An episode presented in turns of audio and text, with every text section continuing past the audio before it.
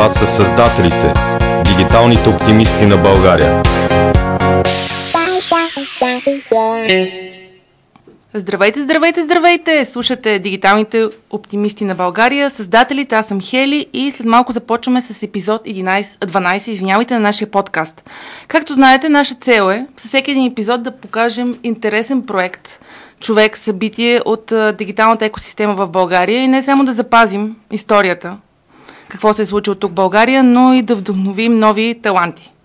Имаме си Facebook, сайт. Сайта ни е thecreators.bg, Фейсбука ни е създателите Дигиталните оптимисти на България, в който може да ни намерите, да намерите всички подкасти до момента, да ни задавате въпроси, да ни правите предложения и така нататък. Кой бихте желали да включим в нашата гост листа? Гест листа. Проектът, както знаете, се развива от мен Хелиана Велинова, част от Game Dev Summit ESL, Жустин Томс, Горица Белогушева, Силвина Фурнаджиева. Имаме три основни части – подкаст, блог и надяваме се скоро да имаме и книга, в която да разкажем за тези проекти. А, благодарим сърдечно на ABC Design и Communications, на Pixel House, на Radio Vox, които ни хостват всяка седмица и на тон режисьор ни Стилян Ринков. И вече след тази дълга интродукция, за мен е чест да поканя в студиото и да благодаря за идването на Мони Дончев, който е CTO и съосновател на една от най-големите български компании за игри Imperia Online. Мони, здрасти! Здрасти! Много ми е приятно, че ме покани. И на мене, аз, както ти казах в предварителния разговор, до момента съм се срещала основно с другата част на екипа и а, днес, както на мен, така и на слушателите, ни е много интересно да разберем кой е Мони Дончев една мъничка поправка. Аз съм Дочев. Да, да, кой е Мони Дочев? Ох, извинявай, аз малко се въодушевих. Няма проблем. А, ми, аз съм един от щастливците, които може би от, не знам, може би от четвърти клас съм знал с какво искам да се занимавам и съм имал огромния шанс да се занимавам с моята си мечта.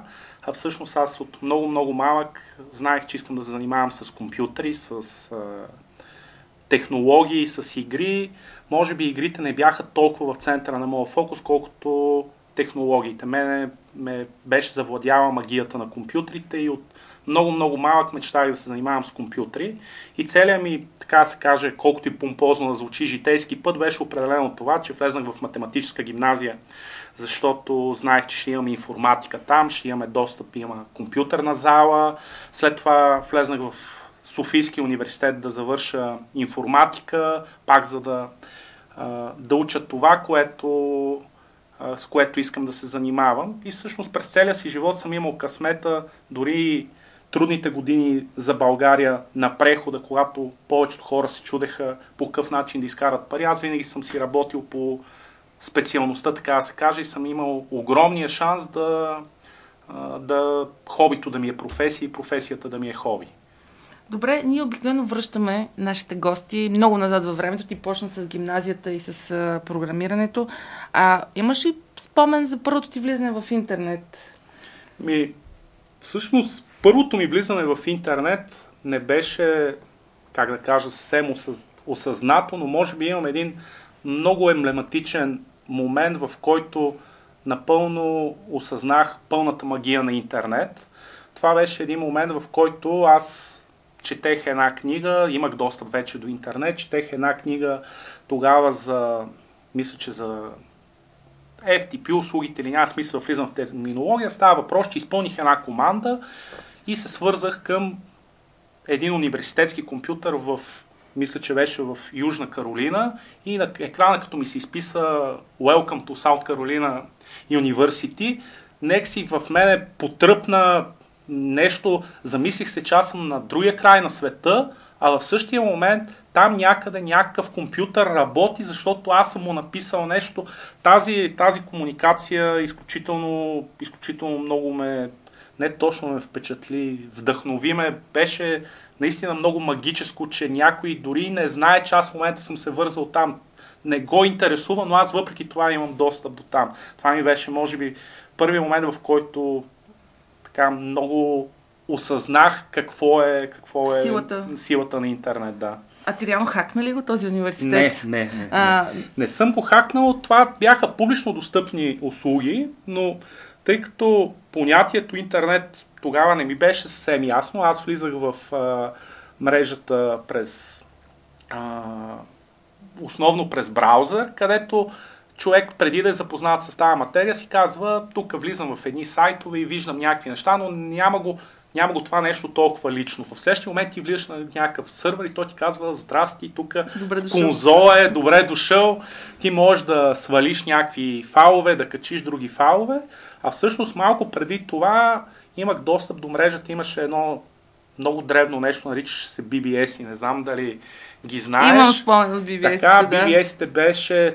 от ерата преди интернет, с модем влизаш, някой си е пуснал на телефонната линия компютър, който ти може да се вържеш, да качиш нещо, да свалиш. Всъщност аз съм от, може би от хората, които са имали достъп до, до мрежата в най-най-най-ранните моменти в България, преди да има още интернет провайдери в България и беше много, много интересно и много магическо. Аз цялата без да те излагам, а какво ти беше първият никнейм? Тук обикновено хората казват доста смущаващи а, никнейм в мрежата. Първият ми никнейм беше Hackmaster.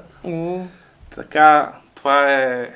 Така, ще кажем, че сме били от добрите. От добрите хакери. А, от добрите хакери. Истината е, че част от, част от професията винаги е било да поразръчкаш малко, ако искаш да станеш инженер, обикновено разглабяш радиото в къщи или разглабяш всеки други неща, понякога се чупат като ги разглобиш.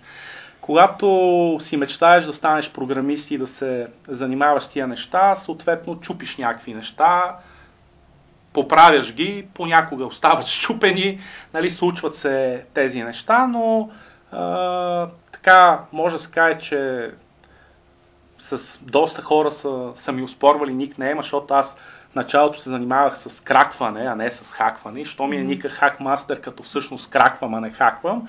Кракването беше а, да правя разни игри, примерно с безброй много животи или си спомням една от мечтата, която имах е играех с един мой съученик, едно футболче, което беше 45 секундно.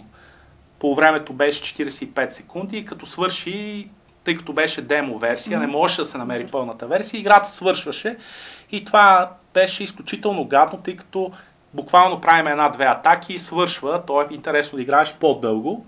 И това беше едно от първите неща, които кракнах, беше да направя това футбол, че времето му да не изтича. Да мек пускаме го и може да си го играеме колкото си искаме.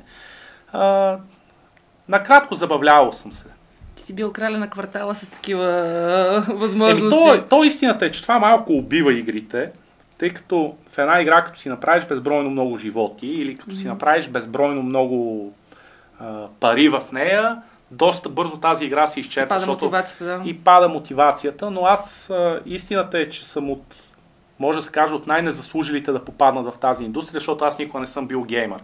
Аз съм прекарвал по 12, 14, 16 часа пред компютъра, но от тях много малък брой часовете съм играл. Мен ми е било интересно да се занимавам с всякакви неща и това, което съм си давал неведнъж сметка е, че ако погледна един месец назад, страшно много време съм прекарал пред компютъра, а не мога много точно да дефинирам как съм успял толкова много време да, да прекарам там и какво точно съм свършил, но естествено тия години са позаминали малко, в момента графика е малко по, по-осъзнат и по-натоварен.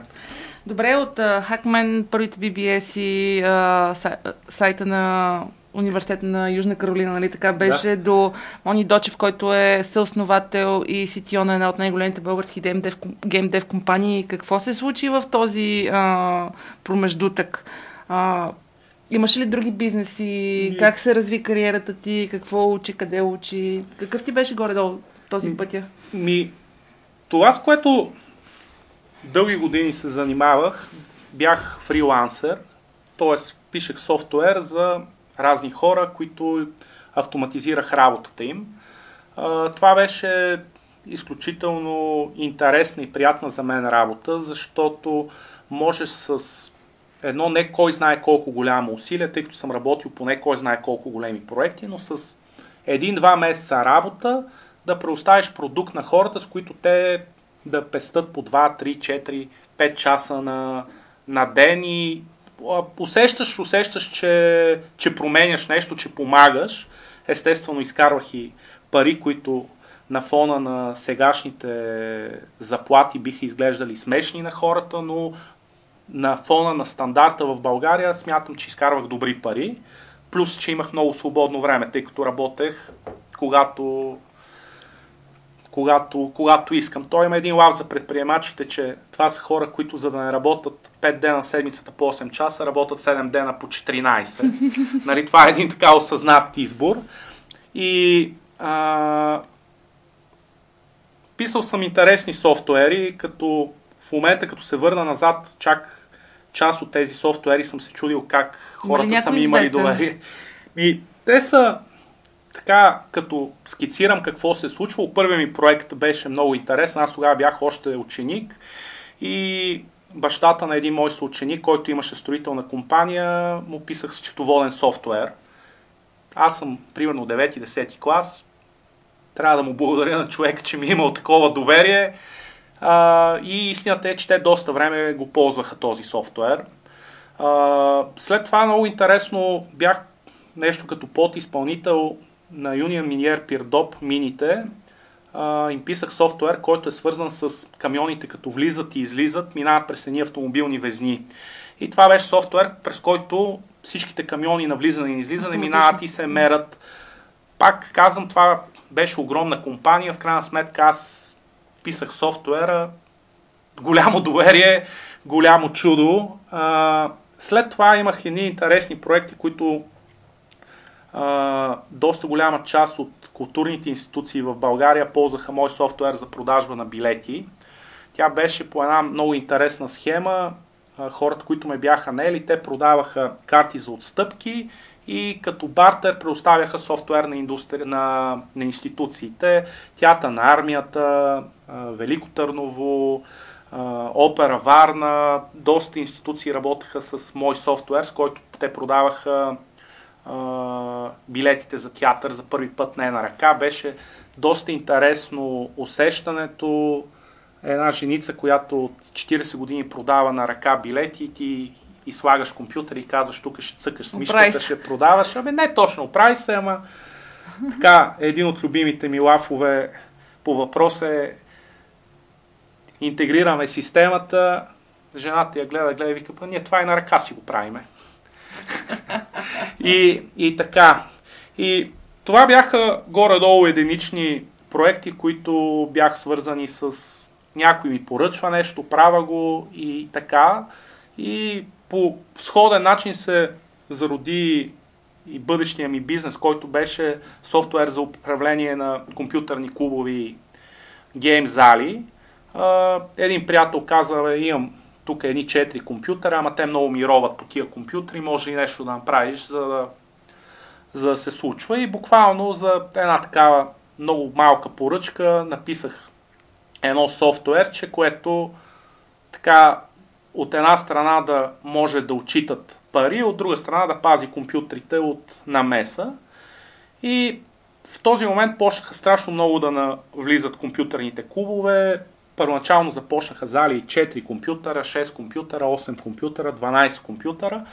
И аз почнах да усъвършенствам софтуера, защото хората обикновено разговор изглеждаше така, бе, той този софтуер е много хубав, ама ако имаш еди какво си, може би ще я да го взема. И аз съответно дописвах това нещо, което, а, което им липсваше.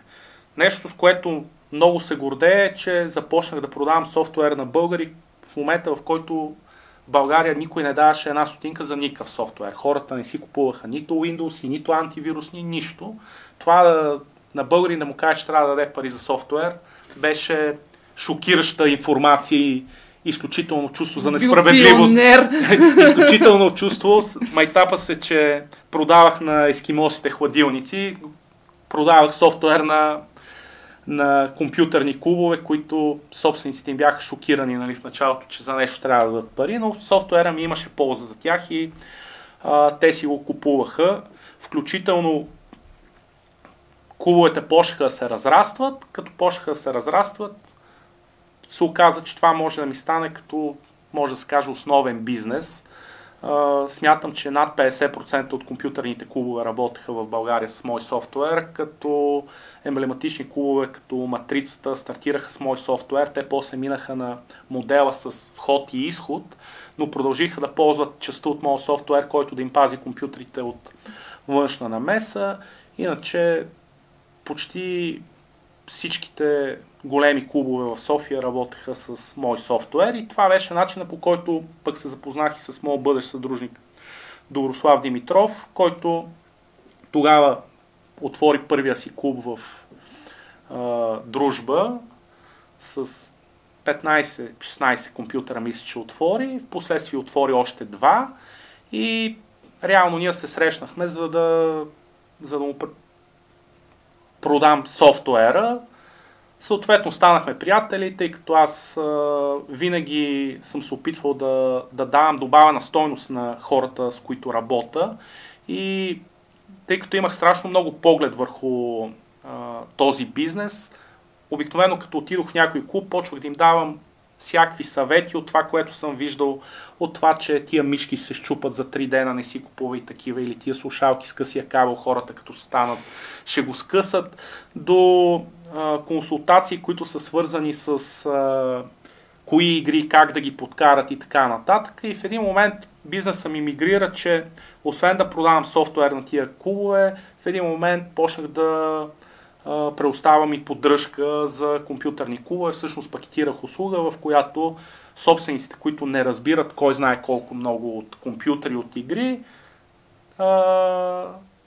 плащаха абонаментна такса за ние да те да не. Вече да си имал екип, не си бил сам воен, е воен по това Ми, време. Екип е много, много силно казано. Имаше още в пиковия момент, бяха двама души да ми помагат съответно, аз софтуера си го пишех сам, а за компютърните клубове работех основно с, с един приятел, който и до ден днешен а, работи с мене в империята и още едно момче за временно ни помагаше, което беше просто в пиковия момент, когато поддържахме над 7-800 компютъра в София. Wow.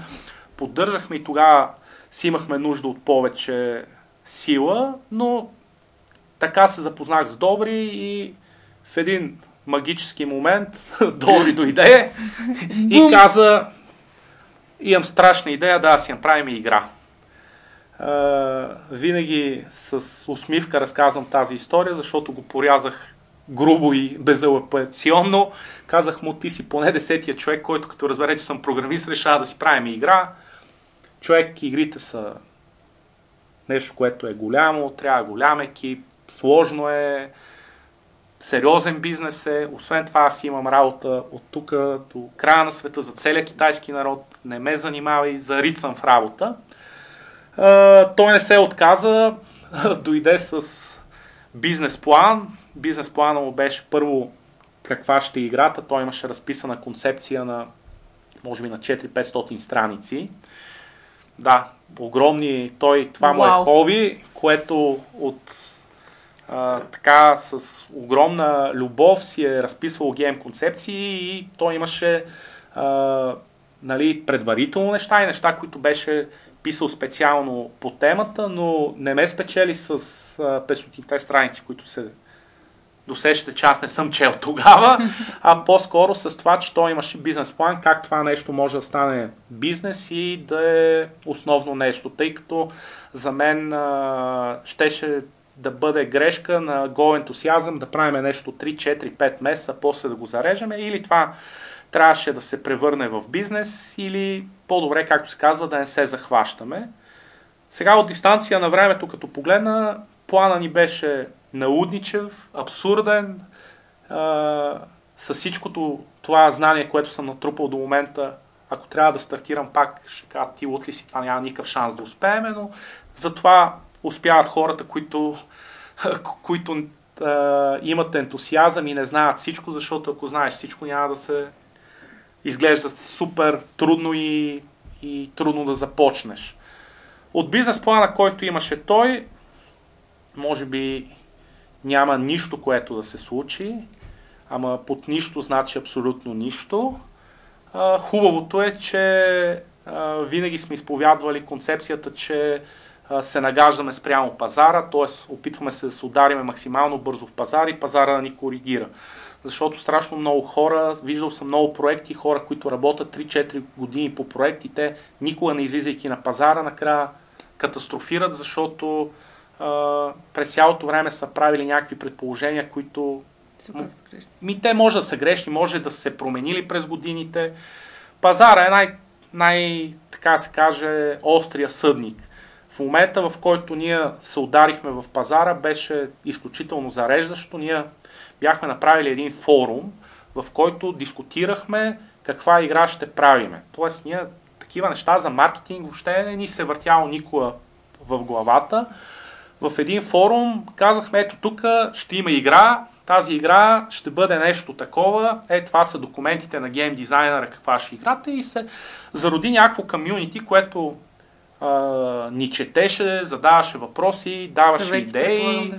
естествено.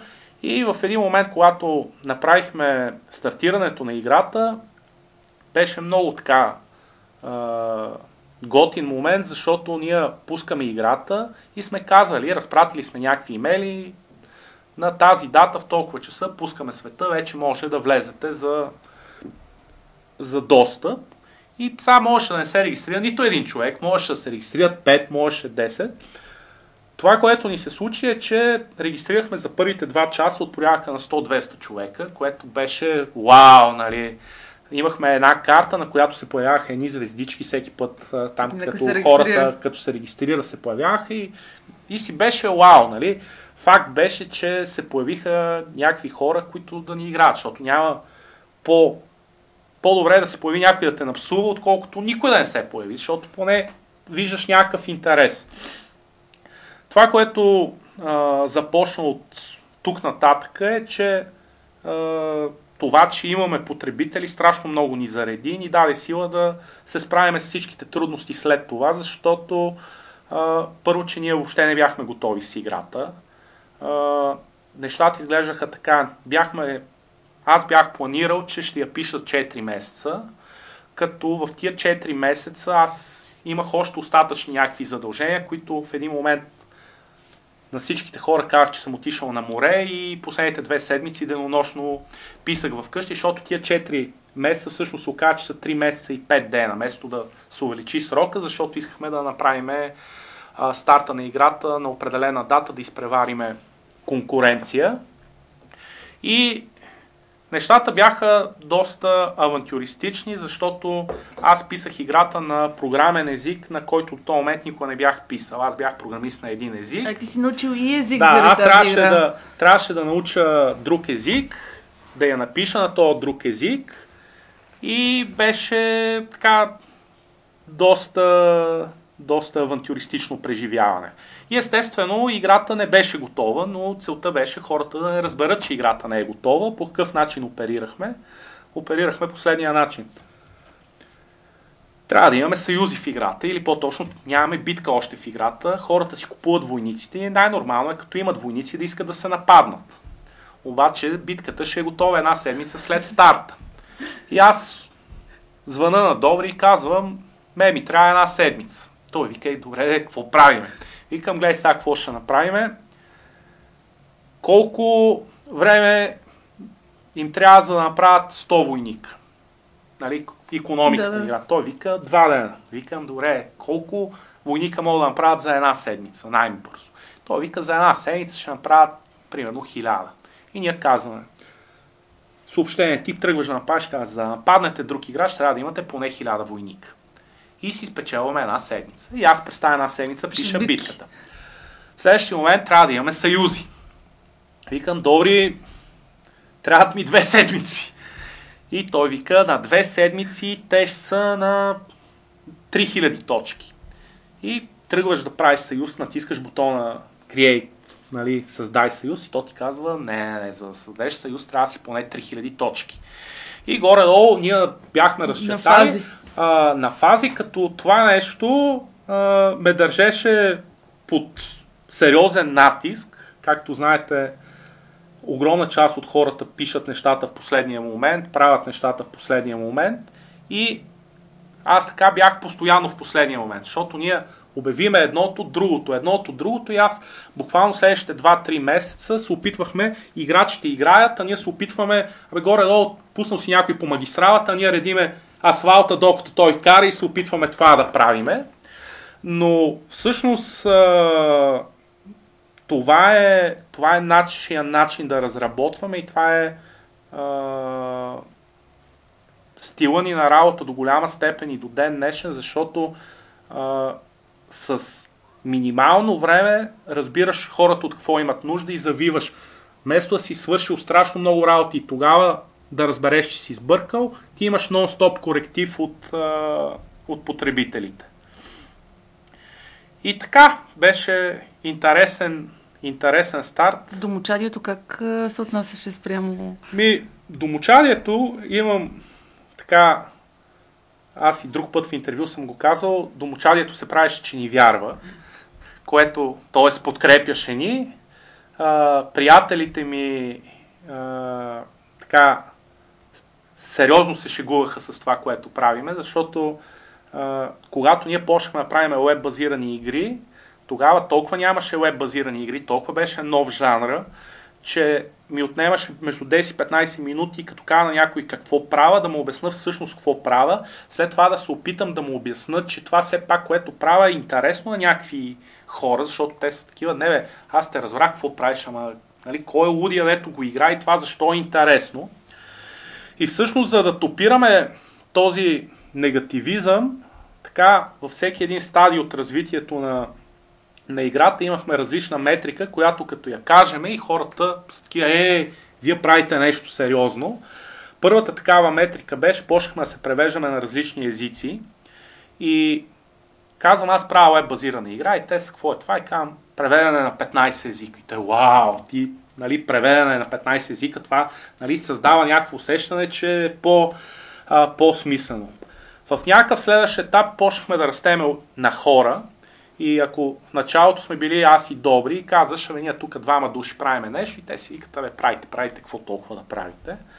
Като кажеш, абе ние сме правиме нещо, ама сме вече 15 човека и тия хора си казват, wow. тия за 15 човека да могат да плащат заплати, най-вероятно правят нещо. Като станахме 30, 40, 50, 100 човека, в един момент нещата придобиха така доста плашеш размер.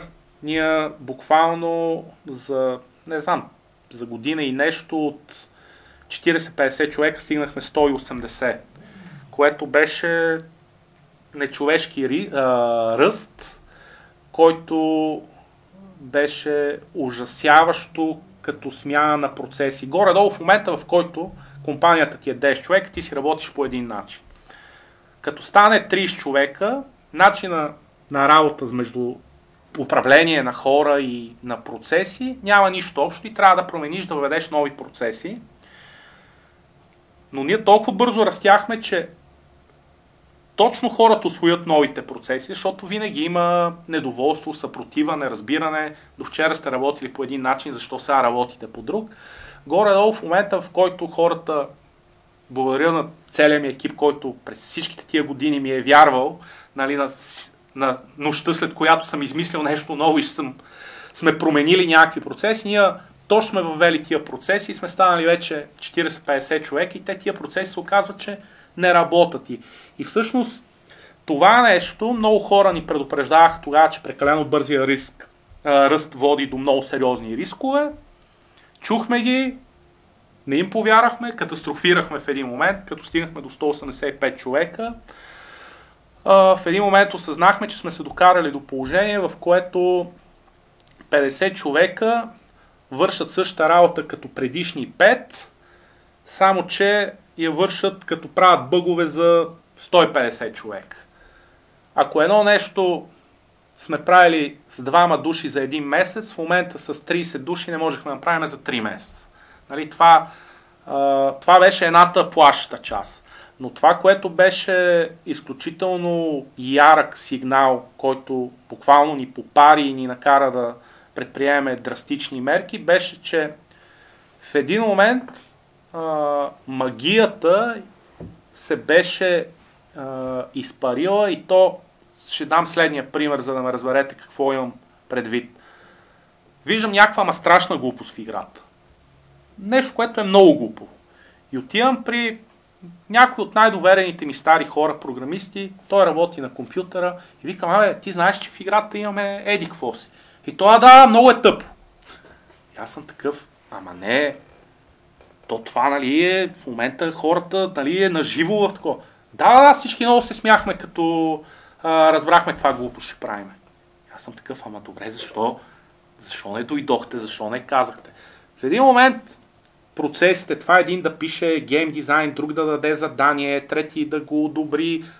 Всичките толкова, хора толкова се бяха загубили в процесите, че бяха загубили а, отдънеността си, чувството за собственост над проекта, желанието това нещо да бъде яко. Те се бяха обезко, обезкуражили от това, че могат да повлияват нещо. Той си вика, аз, аз ще кажа нещо, ама то аз докато го ескалирам, то бе, какво да се занимавам? И в един момент се оказа, че всъщност най-отдадените хора, буквално а, не че не им пука, а вече са се отказали да се борят с това дали, а, дали това, което правят е готино или не. И тогава трябваше буквално да реструктурираме цялата компания, върнахме се към а, малки екипи, които да, да, да имат правомощи и да носят цялата отговорност, защото осъзнахме, че игри не се правят по начина по който се прави банков софтуер. Защото ние в един момент, растейки, почваш да залитваш в малко по корпорейт взаимоотношения, което убива всякакъв шанс да правиш игри, тъй като е съвсем, съвсем различно нещо. Ако в банковия софтуер е все тая дали бутон е удобен или не е удобен, защото ти си длъжен да го ползваш. Мета, аз няма си сме на банката, защото някой бутон ме дразни или нещо не ми харесва в банковия софтуер. Обаче играта, особено фримиум модела, където играта е безплатна и хората плащат само ако им харесат, ти нямаш шанс да вземеш една стотинка, ако играта ти не е хубава. И тогава трябваше да вземем доста драстични, драстичен завой и да се върнем, така да се каже, към корен, корените си, да работим на по-малки екипи и, и така. А, сега къде се намира компанията? Много ви свързват само с Империя онлайн играта, но всъщност вие имате много други проекти, които разработвате. Може да разкажеш? Ми, къде се намира компанията? Както, а, както знаете, а, присъединихме се септември месец миналата година към Steelfront. Това е а, най-голямата група от независими студия. С какво ни спечелиха хората, за да станем част от това придобиване. Е, страшно много ни хареса модела им на, на работа. Тоест модела им е а, те не те поглъщат, т.е. ти не отиваш в една голяма структура, в която да се случи това, за което току-що ви разказах, на хората вече да не им пука, а всъщност студията са независими и работят самостоятелно по същия начин, по който са работили до момента, но се възползват от това, че са част от една група и могат, а, има синергии между тях, може да обменяте информация, да си помагате. Естествено, има и някакви правила, които трябва да се спазват, но като цяло запазваш много голяма част от независимостта си, да продължиш да правиш това, от което разбираш по най-добрия начин, а не да ти подменят ценностната система и, и така нататък. Благодарение на това се надяваме в момента да успеем при работата с другите студия да направим още по-успешни заглавия, защото можем да ползваме информацията и опитът на, на други много успешни хора и да, да си я разменяме помежду си, плюс да си сътрудничаме. В момента работиме по разни проекти, които за сега ще запазя тайна. в тайна. Добре, знаех си. Да, а, освен всичко друго сме част от публична компания, пък при публична компания коментирането на всякакви факти е по-добре да си мълчиш, защото не знаеш кое имаш право да казваш и кое не. Разбирам. И така.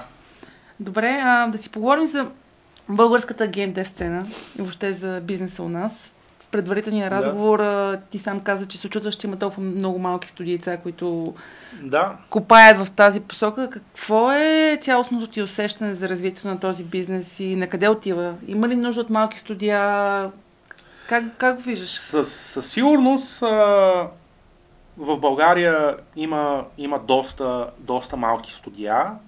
Със сигурност иновациите в гейм индустрията идват от малките студия. Големите студия в момента са влезнали в един, в, в един водовъртеж, в който вадат Battlefield 10, а, FIFA, еди коя си, 19, всичко. да. FIFA, нали, там е важно да я вадат, че там феновете на FIFA сме много твърда аудиенция, но а, всъщност а, тъй като разработката на, на големи заглавия, на AAA заглавия, вече бюджетите се сравняват и надхвърлят не, не бюджетите на холивудските продукции на филми, а, инвеститорите не им се рискува и залагат на, на твърди брандове.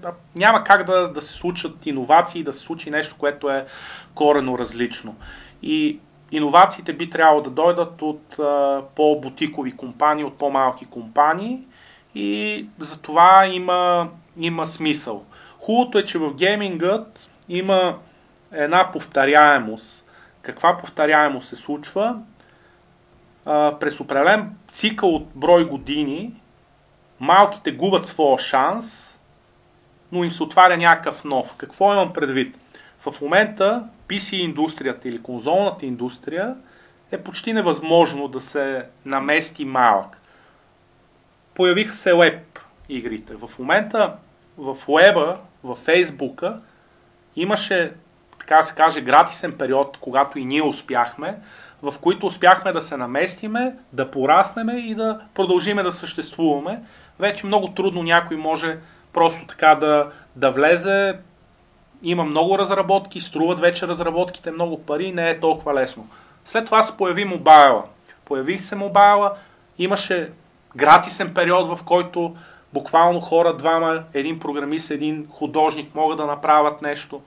В мобайла още има тъй наречените лъки шотове, шанс някой да направи нещо уникално, но все по-често уникалните неща се поглъщат в много ранен стадий от, от големите. И, и всъщност в момента се отваря нова ниша от типа на VR, в който големите не им се рискува да влизат и пак има место за иновации. Така че има една цикличност. Отваря се прозорец, в който можеш да се на, набуташ в гейм индустрията и след това се затваря, защото в момента, в който този прозорец стане, този бизнес стане симпатичен, големите, Бързо. големите успяват да, да се наместят а, там. За мен основният проблем на, на българската а, гейм индустрия в частта, в която я познавам, имай, а, анализирайки по-малките студия, е, че а, когато събират екипите, обикновено се събират изцяло само а, феновете на игрите, художник, програмист, а, липсва бизнес частта. Липсата на бизнес част води до изключително трудно съществуването на такива проекти или те го правят на страшно много мускули.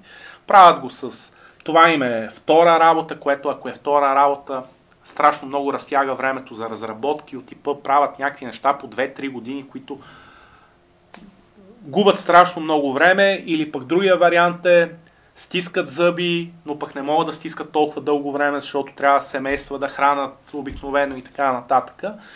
И се сещат горе-долу за бизнес частта в момента, в който вече са се обезкървили и нямат, а, нямат вече друг, друг шанс. Тогава е малко късно. Ако не почнеш от самото начало да движиш нещата, да мислиш кой ще плаща сметките след 4 месеца, след 6 месеца, не можеш да си купиш достатъчно време да разработваш.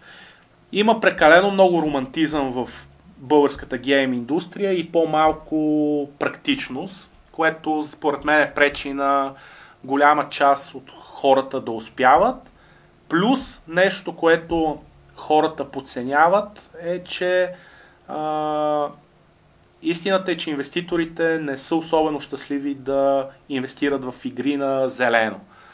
Какво имам предвид, че не, в игри на зелено? Инвеститора по никакъв начин, дори да е супер професионализиран в гейминга, между две игри, които изглеждат по абсолютно един и същи начин, може да има механики, вътре някакви неща, едното интересно на хората, другото не. Е. Гледаш ги игрите, изглеждат еднакви. И затова инвеститорите избягват прекалено рисковано име да, да инвестират в игри. И всъщност достъпа до, до средства не е, не е толкова лесен.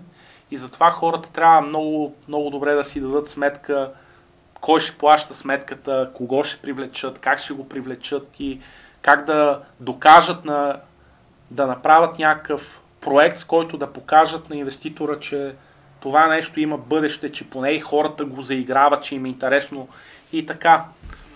Да, значи това ти е съвета да, всъщност да си валидират е... идеите и да... Ми, съвета ми винаги е бил един и същ, максимално бързо да излизат на пазара. Да, има една компания на света, която чрез перфекционизъм е стигнала до там, където е. Това е Apple. Но Apple е една компания, а има още милиони успешни компании. Наистина чудесно е човек да вярва, че е Стив Джобс, но е малко по-смирено да си каже, че е някой, не точно Стив Джобс, а някой от другите, от топ 100 компаниите и да прави нещата. Повечето съвремени компании се опитват максимално бързо да, да итерират, защото а, всичко се е променило страшно много. А, вече то, глобалния бизнес прави итерациите много по-кратки и ти трябва да си много по- по-гъвкав и бърз, сравнено срещу преди 10-15 години.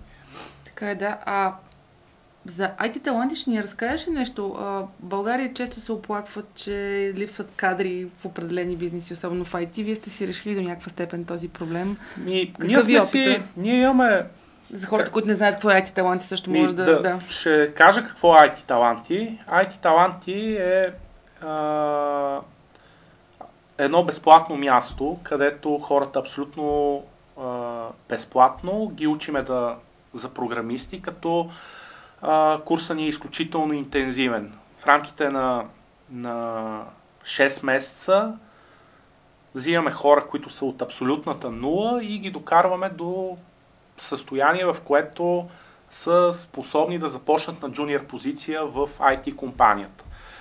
Това, така се каже, не става даром. Хората наистина трябва много здраво да учат тия 6 месеца. Програмата ни е страшно интензивна, страшно натоварена, но мисля, че си заслужава, защото успяваме да промениме живота на много хора. Това се случва вече пета или шеста година. Ние го започнахме преди... Не съм бил никога добре с точния брой години, но мисля, че е шеста година. Преди 6 години започнахме поради липса на кадри, когато растяхме. Решихме да пробваме да видим дали можем да си обучиме сами хора. Оказва се, че можеме. Оказва се, че не само, че можеме, а че тия хора вкарват страшно много енергия и позитивизъм в екипите, защото ти а, вкарваш едни надъхани млади хора да, да творят и оказа се, че първото ни верифициране, както и преди казах, ние искахме много бързо да се удариме в пазара и имахме много ясен план по какъв начин и какво ще правиме. Имахме и бизнес план, макар и това да е проект, който е for non-profit. Ние не сме го направили да печелиме пари, не печелиме пари от него, опитваме се да го докараме да се самоиздържа. А, първата стъпка беше да видим въобще можем ли да обучиме такива хора.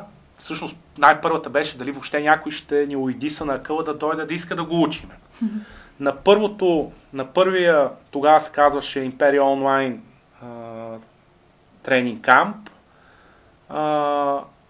на първия, мисля, че се записаха 500 човека за онлайн интервю.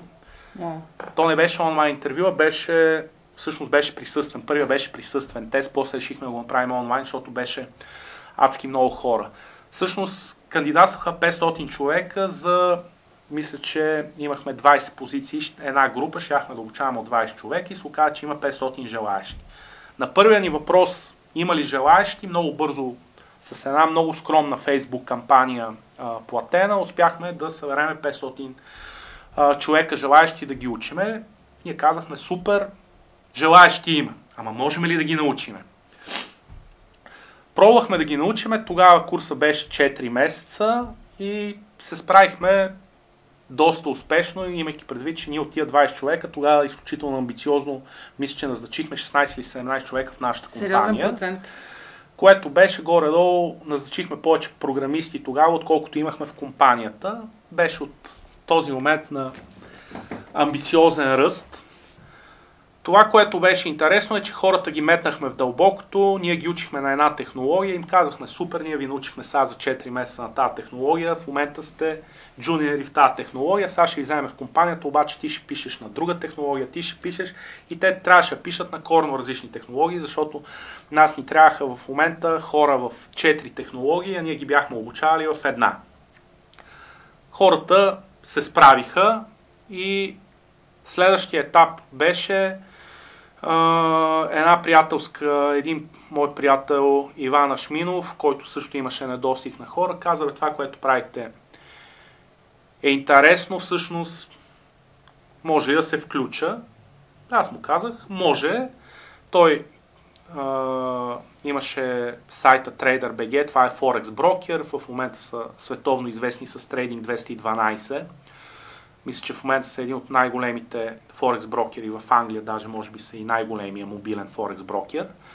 И той каза, добре, се включа и по този начин можехме да верифицираме втория етап. Това нещо работи за мен, работи за игри, защото нас ни беше изключително така секси посланието. Елата ще ви научим и ще работите по игри. А сега, ако не е чак толкова яко посланието типа, ние ще направим програмист, ама част от вас ще работите за игри, други ще работите за брокери. За финансов, в финансовия сектор, вече дали ще има хора. Оказа се, че и това нещо беше успешно и освен, че беше успешно, хората, които се реализираха и при нас и в трейдър, се представяха изключително добре и оттам Добри, който беше човек, който най-много си сложи идеята на сърцето, почна да, както се казва, да ми продава различни бизнес планове, как това нещо да го скелнеме, да го направим по-голямо и да работи за, за бизнеса, както обикновено става в нашите бизнес взаимоотношения. Той пише аз драскам, той пише аз драскам. Накрая а, успяхме да скълъпиме някакъв модел, в който да изглежда, че това нещо можем да го скелнеме и да се самоиздържа. Всъщност нашата основна цел отново беше да направим устойчив бизнес. Ние можехме да си позволиме да издържаме IT таланти и в момента продължаваме да додаваме пари, за да, за да си издържа IT таланти, но нещата изглеждаха така. Ако ние това нещо го правим изцяло социално, това е абсолютно зависимо от нашия бизнес успех на Империя онлайн. Имаме пари в момента, харчиме. Намаляват парите, ще трябва да го затваряме. Затова ние се опитахме да създадем, създадем устойчив бизнес модел, в който това нещо да може да се самоиздържа или поне да е близко до нулата, да, да сме сигурни, че ще може да продължи да съществува. И оттам се яви модела, в който бяхме абсолютно твърдо че не трябва да слагаме финансова граница пред таланта, т.е. ние трябва да обучаваме хората абсолютно без това нещо да им струва един лев на тях. Ние им осигуряваме компютрите в компютърните зали, дори тетрадките и химикалките им даваме. От тях искаме да учат. А, парите всъщност са в бизнеса и бизнес модела беше, че ние обучаваме едни хора и след това, ако хората издържат интервютата и ги наемат в някакви фирми, ние взимаме такса от фирмите, т.е. взимаме пари от бизнеса. Беше изключително трудно, защото всички страшно много ни подкрепят, страшно много ни тупкат по рамото и след това чуваме и същи заучени фрази, които са смазващи от типа това, което го правите е супер, ама нас ни трябват синьори. И викам, аз пък цел живот съм си мечтал да работя с джуниори. Той на мен ми трябват синьори, ама синьори няма. Затова по-добре сега да, да вземеш обучиш, джуниори да. да си ги обучиш. И се започна едно, така да се каже, обучаване на фирмите, че всъщност това може да се случи. Това вече го бяха показали. Идеята не беше, не беше наша. Това беше идеята на Телерик. Телерик показаха на целия свят, че могат да си направят собствена академия, да си обучат хората и след това да продадат компанията за 240 милиона. Да. И това, което ме шокираше, беше, че ме ми изглеждаше изключително интуитивно да видиш някой супер успешен как го е направил, ние да се опитваме да, а, да репликираме този модел и хората да, да не се опитват да, да, да да се възползват от него. Получаваха ни се нещата, но за съжаление не с а, нужната скорост, с която искахме да се получава. Собствениците ни казаха супер, ние първо, първия кръг, в който реши, решихме да разшириме фирмите, с които работиме, на чисто приятелско ниво с CEO-тата на компаниите. Те са супер. Собственика дава, падара дава, какво беше, царя дава, падара не дава. Ударихме се като в стена в HR-ите. HR-ите, ма какви са тия хора, ма дайте си вита. Викам, какви си вита, бе, хора? Това са хора, които до вчера са, са учили, примерно, маркетинг или били са доктори, били са военни. Ние сме ги учили, те нямат си вид. Ма дайте си вид. И истината е, че с а, това, че имахме огромен късмет да, да привлечеме в IT таланти страхотен екип, които с уникална енергия се удриха в стени и продължаваха, удриха в стени и продължаваха. А, може да се каже, че в момента тече а, не знам кой вече поред 11 или 12 или а, последователен а, цикъл на IT таланти. И в момента сме на път да, така се да стигнем break-even, да кажем това ще стане sustainable а, модел, в който това нещо може да се и в момента пак мислиме за евентуално за вариант да, да го разшириме, защото ние достигнахме до един размер, в който на всеки 6 месеца завършват около 80 човека и преценихме, че дори да а, успеем да обучиме повече хора, а, софтуерните компании в България не, са, не могат да ги абсорбират. Което е абсолютно жалко и тъжно при положение, че ние имаме подписани договори с 90 компании. 90 компании, при това ние не сме спирали да взимаме хора. А, успешно изправихме една компания Apnetics, която от 0 до 130-40 човека я изправихме за 3 години изцяло от IT таланти. И показахме го с още една компания как се прави на света. Сега има някаква, така се каже, светлина в тунела, че а, този тренинг камп, нещата отиват на там да успеем да реализираме абсолютно всички хора да си намерят в първи един месец работа от тези, които сме wow. учили, а, което е абсолютно безпредседентен успех от. Тъжното беше, че всичките минали години 95% от хората, които са завършили, почват да работят по специалността, но а, това нещо се случва 3-4 месеца след като вече сме пуснали хората това, първо, че не взимаме такса за това нещо. А, бе, много е, много е тъжно, че както някакви компании ни подкрепят, така има компании, които чакат да хартисат някакви хора, вместо да си платят таксата и ние mm-hmm. да продължиме да го правим това нещо. Те чакат да им падне обвързващия договор на, на хората, mm-hmm. които сме обучили, за да ги вземат без да ни платят таксата. Тъжно е, но както да. се казва, това не ни, а, не ни отказа. Хубавото е, че а, IT таланти продължава да, да обучава хора. Хубавото е, че ставаме все по-популярни. Обикновено ние в момента имаме първия ни тест е онлайн. Обикновено се явяват между 2500 и 3000 човека wow. на онлайн теста. От него избираме някъде около 400, кои, които идват на присъствен тест. От тях харесваме към 200-250, които минават през интервюта, които отгоре на всичко, всичките интервюта ги записваме из камери, за да сме сигурни, че а, HR-ите водат по еднакъв критерий, за да можеш да вземеш произволно. Целият този процес ние сме а, вложили страшно много с идеята да избереме правилните хора. Т.е. ние не обучаваме много хора, но обучаваме хора, които са твърдо решили да, да се научат и са твърдо решили да постигнат целите си. Ние избираме хора, които са силно мотивирани и искат да почнат да работят. Ние не събираме хора, които са ловци на дипломи, които сега ще качат нашата тапия на снат и ще кажат, имам и такава тапия, имам две висши образования, имам още 6 курса изкарани.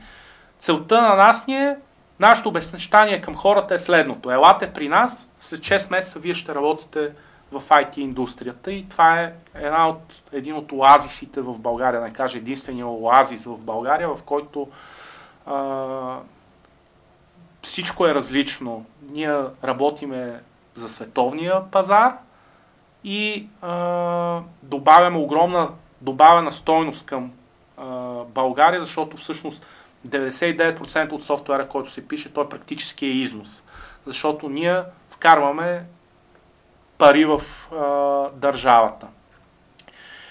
И, и така, IT таланти е нещо, което ни зарежда почти а, цялостната а, заслуга, така се каже, да изтърпиме трудните години е на Добри, който безкрайно вярва в идеята и а, той и екипа на, на IT таланти, когато, както се казва, ни е било трудно, е бил такъв, абе, ще го правиме и, и така. Поздравления за страхотния проект и за да завършим днешното предаване на създателите, искам да те питам нещо. Ние през цялото време си говорихме за бизнес девелопмент, за процеси, за таланти и така нататък, обаче ти почна в началото с любовта ти към програмирането. Има ли още тази любов към програмирането? Случва ли ти се да програмираш?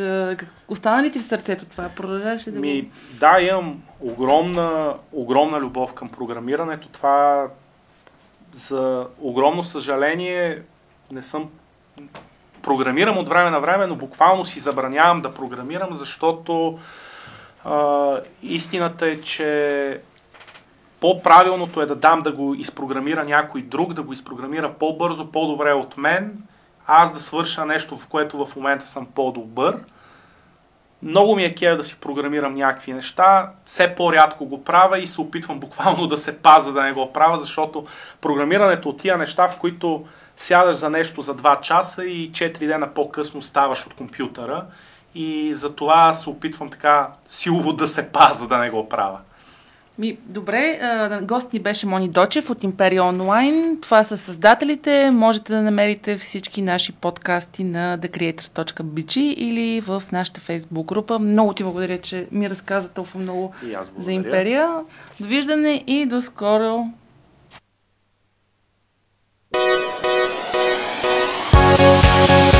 Това са създателите, дигиталните оптимисти на България. one